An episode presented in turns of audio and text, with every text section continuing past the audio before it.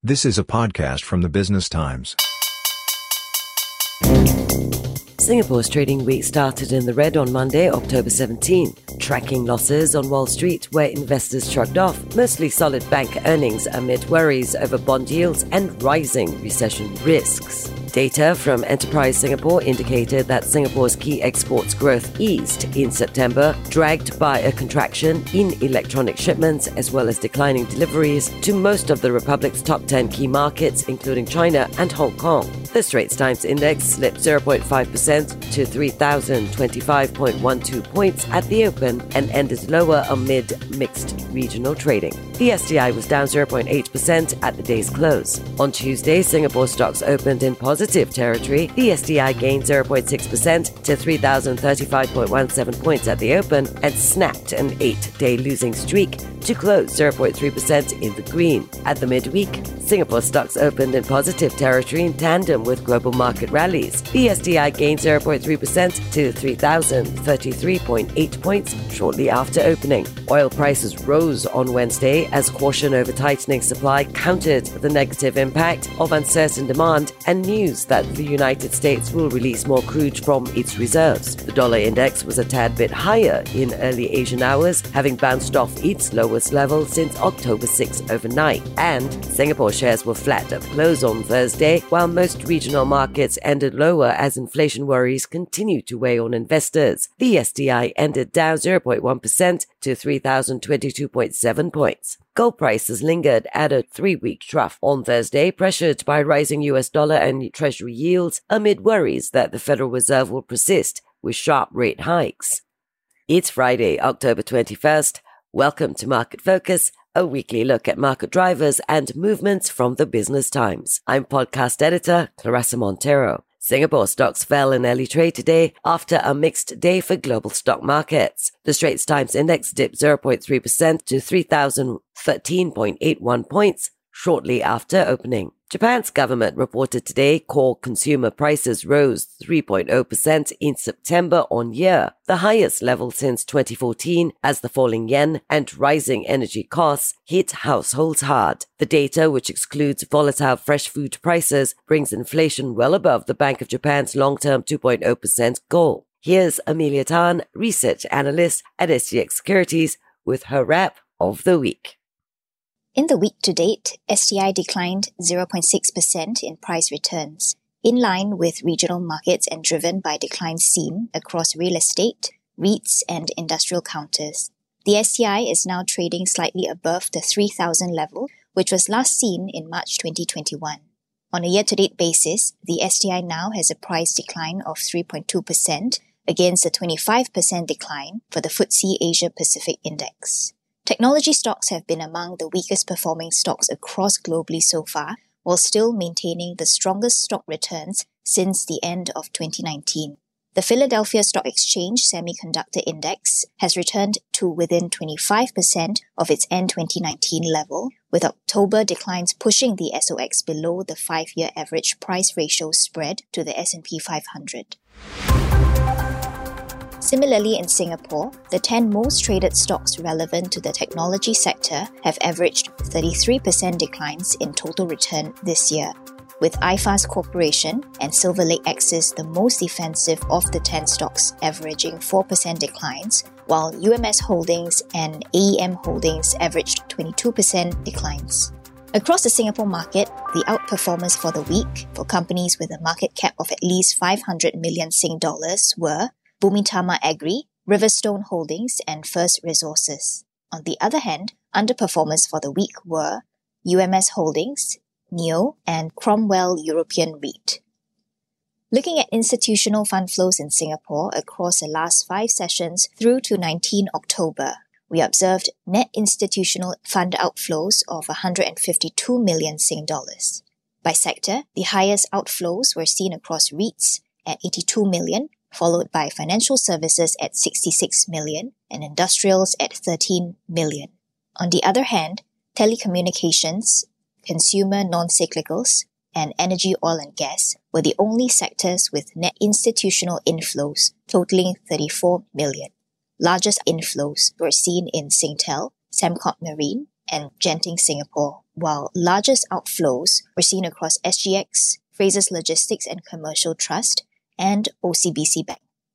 Journalist Tan Nai Lun has further insights from the Business Times. Over the past five trading days ended Thursday, Asian markets experienced a week of choppy activity. Most regional markets ended above the earlier week's negative performance, but inflation continued to weigh on investor concerns and markets showed little signs of bottoming out.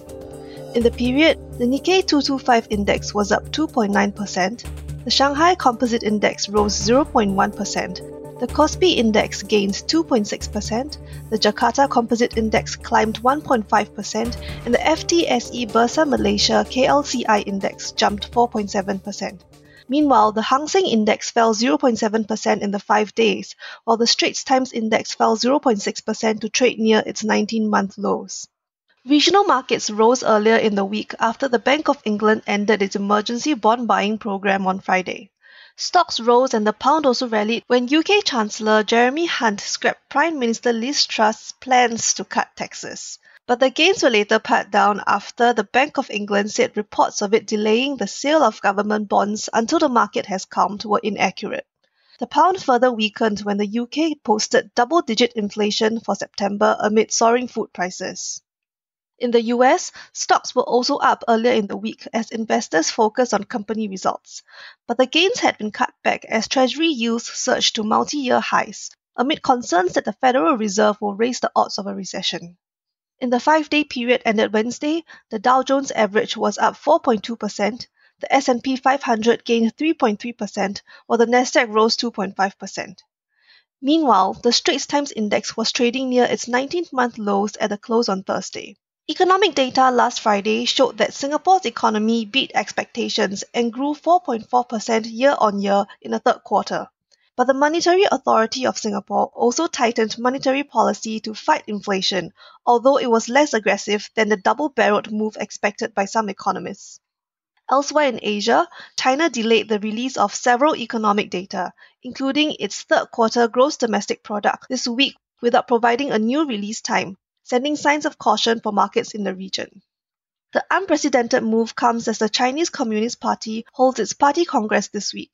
During the political meeting that is held every five years, the party also showed little signs that it would ease its COVID zero or property market policies that are currently weighing on its economy. Still to come, we take a closer look at more news and drivers with Emelia Tan and Tan Nai Lun. Join senior correspondent Leslie Yee on Property BT for insights to help you on your property investment journey every fourth Thursday of the month with your trusted partner for property information. Go to bt.sg slash podcasts to download. And now, back to market focus from the Business Times. Emelia headline inflation expectations by Singaporeans for the year ahead hit an 11 year high, reaching 4.6% in the September poll, up from 3.9% earlier in June, according to the latest quarterly results of the Singapore Index inflation expectations. Overall inflation expectations for the year ahead, after adjustments, inched up by 5.7% in September from 5.5% in June. Give us more news to consider. Just last Friday, the Monetary Authority of Singapore expects core inflation in Singapore to likely stay around 5% for the rest of 2022 and into early 2023 on the expectation that the confluence of demand and supply factors that drove the price increases in July to August is expected to persist. The MAS also added tight labour market will support robust wage increases, while imported inflation will remain significant across a range of intermediate and final goods. Core inflation is expected to average around 4% for 2022 and headline inflation around 6%. For 2023, the MAS expects core inflation to come in at 3.5% to 4.5%, while headline inflation is expected to come in at 5.5% to 6.5%. In trade, Singapore's key exports growth eased in September from a contraction in electronic shipments and declining deliveries to most of Singapore's top 10 export markets. Non-oil domestic exports in September grew 3.1%, lower than the 11.4% recorded in August and was below the estimated 6.9% according to a Bloomberg poll. On a seasonally adjusted month on month basis, NODX shrank 4% in September, extending the previous month's 3.9% decline. The total level of trade in September was slightly lower at 116.5 billion Sing dollars. Owing to weaker demand from East Asia, most economists are expecting NODX to slow further in the fourth quarter, with some believing it could turn negative. The Singapore government earlier in the week announced a slew of initiatives to power the transformation of the manufacturing sector, focusing on the areas of connectivity, innovation, sustainability, and people. Key highlights include 85 million US dollars pledged to set up a new semiconductor material center over the next five years and refreshed industry transformation maps. The transformation initiatives will create at least 13,400 new jobs. Over in housing, the month of September saw new private home sales more than doubled, driven by executive condominiums and the launches of Lentor Modern and Sky Eden at Bedok. Both launches set new benchmarks for suburban housing at a median price of over 2,100 Sing dollars per square foot. The number of new non-landed homes sold for more than $2,000 per square feet increased from 46% in August to 84% in September. Despite the government's latest round of cooling measures, demand for executive condominiums are expected to remain robust due to its limited supply, along with rising prices of new suburban condominiums. Singapore and Australia signed a first of its kind green economy agreement as part of the 7th Singapore Australia annual leaders meeting to support green economy transition, with 17 joint projects already agreed upon to boost job opportunities and growth in green sectors. These projects include reducing tariff and non tariff barriers to boost trade of environmental goods and services, partnership to promote business engagements in green sectors, and research collaboration in key areas such as alternative proteins and lithium battery recycling. Highlighting some notable company specific news for the week, Singapore Airlines saw continued operating strength in September as travel demand remained strong across all route regions except for East Asia, where travel restrictions remained in place in some key markets. Group capacity reached 47% of pre COVID 19 levels during the month. At the end of September, the group's passenger network covered 100 destinations. There was a step up in passenger services to East Asia during the month, with SIA reinstating services from Beijing, while Scoot resumed services to and from Fuzhou and Osaka. Keppel Corp announced that its wholly owned subsidiary Keppel Offshore and Marine Unit has commenced charters for four rig assets in Saudi Arabia in October, and they are expected to yield total charter revenue of about 250 million Sing dollars over the next three to five years. Keppel Offshore and Marine updated that it is seeing demand for modern high specification jackup rigs grow as utilization and day rates continue to rise. It added that all of the company's legacy KFELS B class rigs have been contracted. Sembcorp Industries, through its wholly owned subsidiary Sembcorp Development, obtained an investment license to develop a new industrial park in Vietnam's Can Tho City, which recently saw its central government announce a new master plan outlining the city as a center for trade and services in the region by 2023. Vietnam Singapore Industrial Park Group will operate the 294 hectare industrial park. Sembcorp is the joint master developer of the projects, and through the Vietnam Singapore Industrial Park, Sembcorp Industries has a portfolio of 11 large scale developments across eight provinces in Vietnam. Sembcorp Industries' other wholly owned subsidiary, PT Sembcorp Energy Indonesia, has also signed a joint study agreement with Pertamina Power Indonesia and IGNIS Energy Holdings to explore the feasibility of a commercial scale development of clean hydrogen production in Indonesia. Sembcorp Marine, through its wholly owned and operated subsidiary, has crossed another significant operational milestone with the completion of P71, its second floating, production, storage, and offloading vessel project. The new vessel sailed away and will be deployed to the ultra deep water Itapu field in Brazil's Santos Basin. When launched into operation, the vessel will produce up to 150,000 barrels of oil per day.